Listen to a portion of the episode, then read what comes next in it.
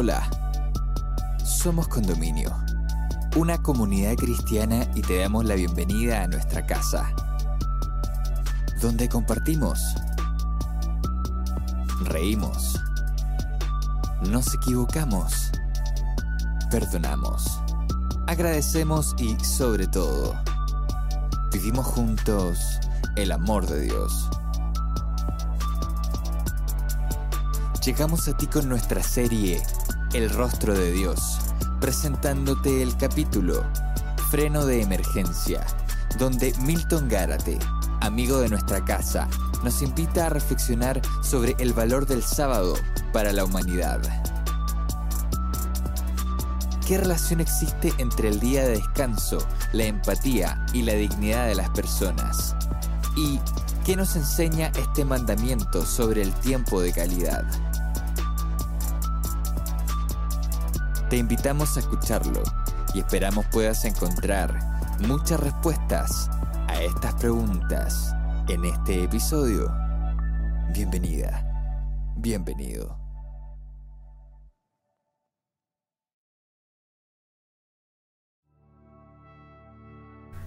Hola, querido amigo, querida amiga, un gusto saludarte nuevamente. Espero que estés teniendo un buen día. Eh, en, esta, en esta nueva serie Condominio, que se llama El rostro de Dios, me ha tocado un tema muy particular. El nombre del tema es freno de emergencia. Sí, freno de emergencia. Yo creo que la mayoría de los que están viendo este video eh, han andado en vehículos, en autos, y se han dado cuenta que entre el asiento del piloto y el copiloto hay una palanquita negra normalmente que tiene un tensor.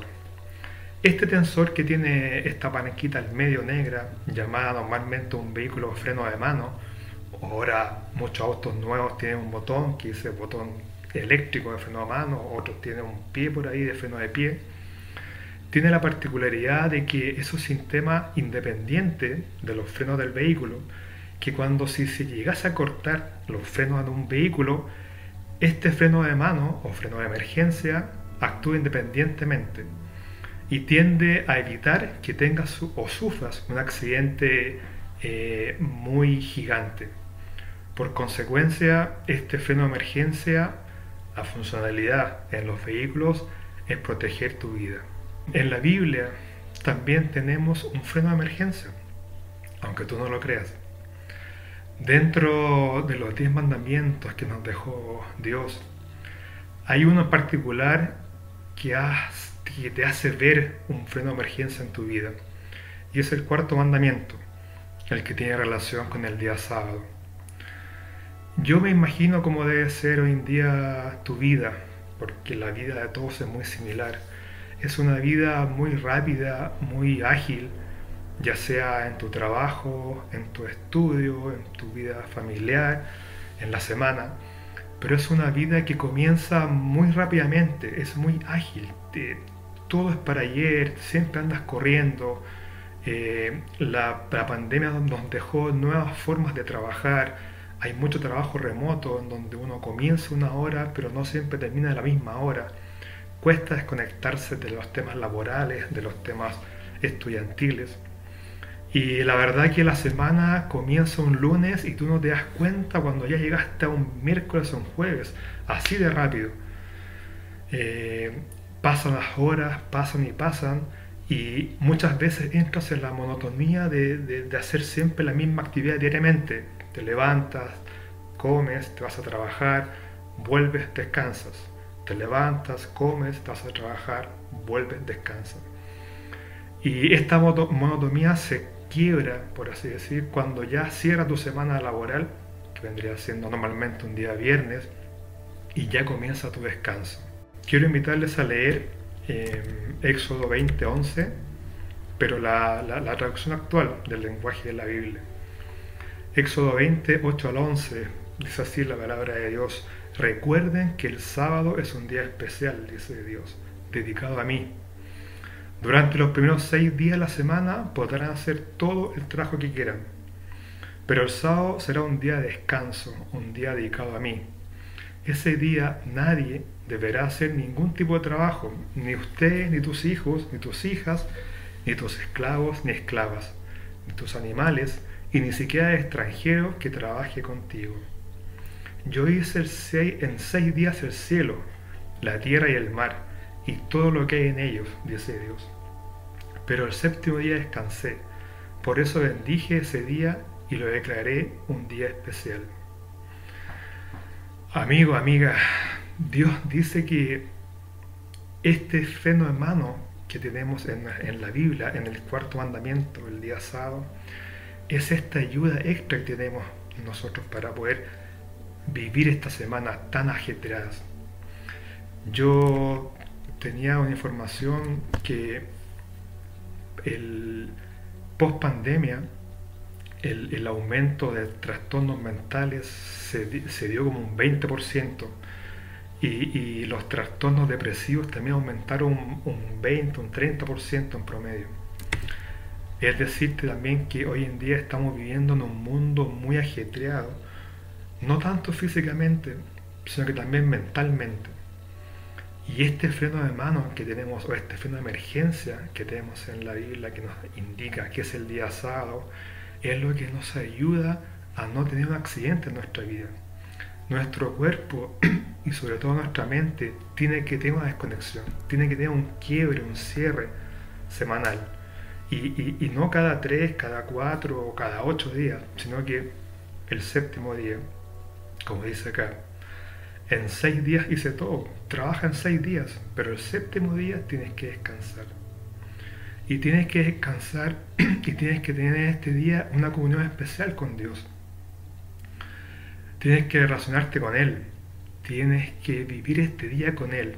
Tienes que esperar este día con ansias. Tienes que sentir que llega este día sábado. Normalmente el día viernes uno termina agotado, mental, físicamente. No quieres más guerra, por así decirlo. Solo quieres que llegue el día sábado para empezar tu descanso. Pero el Señor nos dice acá, este día es para mí. Dedícame a este día. Este día lo haré especial, lo bendije y lo declaré un día especial, dice Dios. y si Dios nos dice esto, nosotros tenemos que hacerle un día especial. Recuerda que también Cristo cuando estuvo en esta tierra, Él guardó el día sábado él guardó, así como todos sus discípulos guardaron, Él guardó el día sábado cuando estuvo en esta tierra. Y nosotros como cristianos somos imitadores de Cristo y del modelo de Cristo.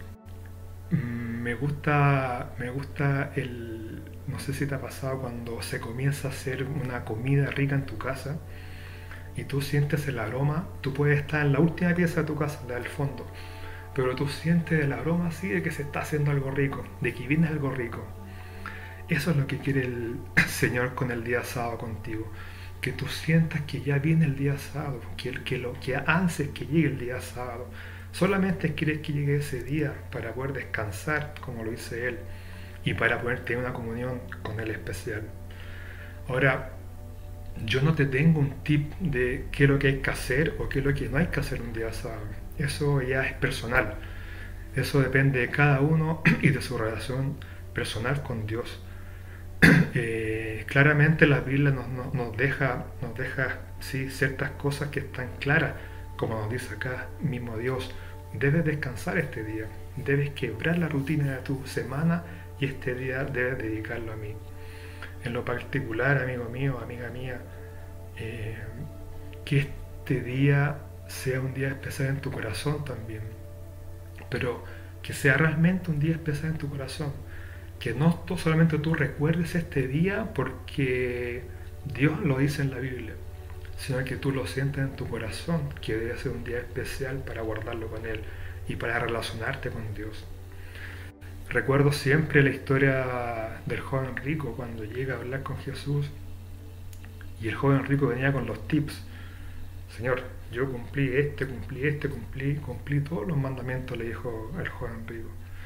Pero el Señor sabía en su corazón de que el amor de ese joven rico estaba en el dinero, no estaba realmente en Dios. Amigo, amiga,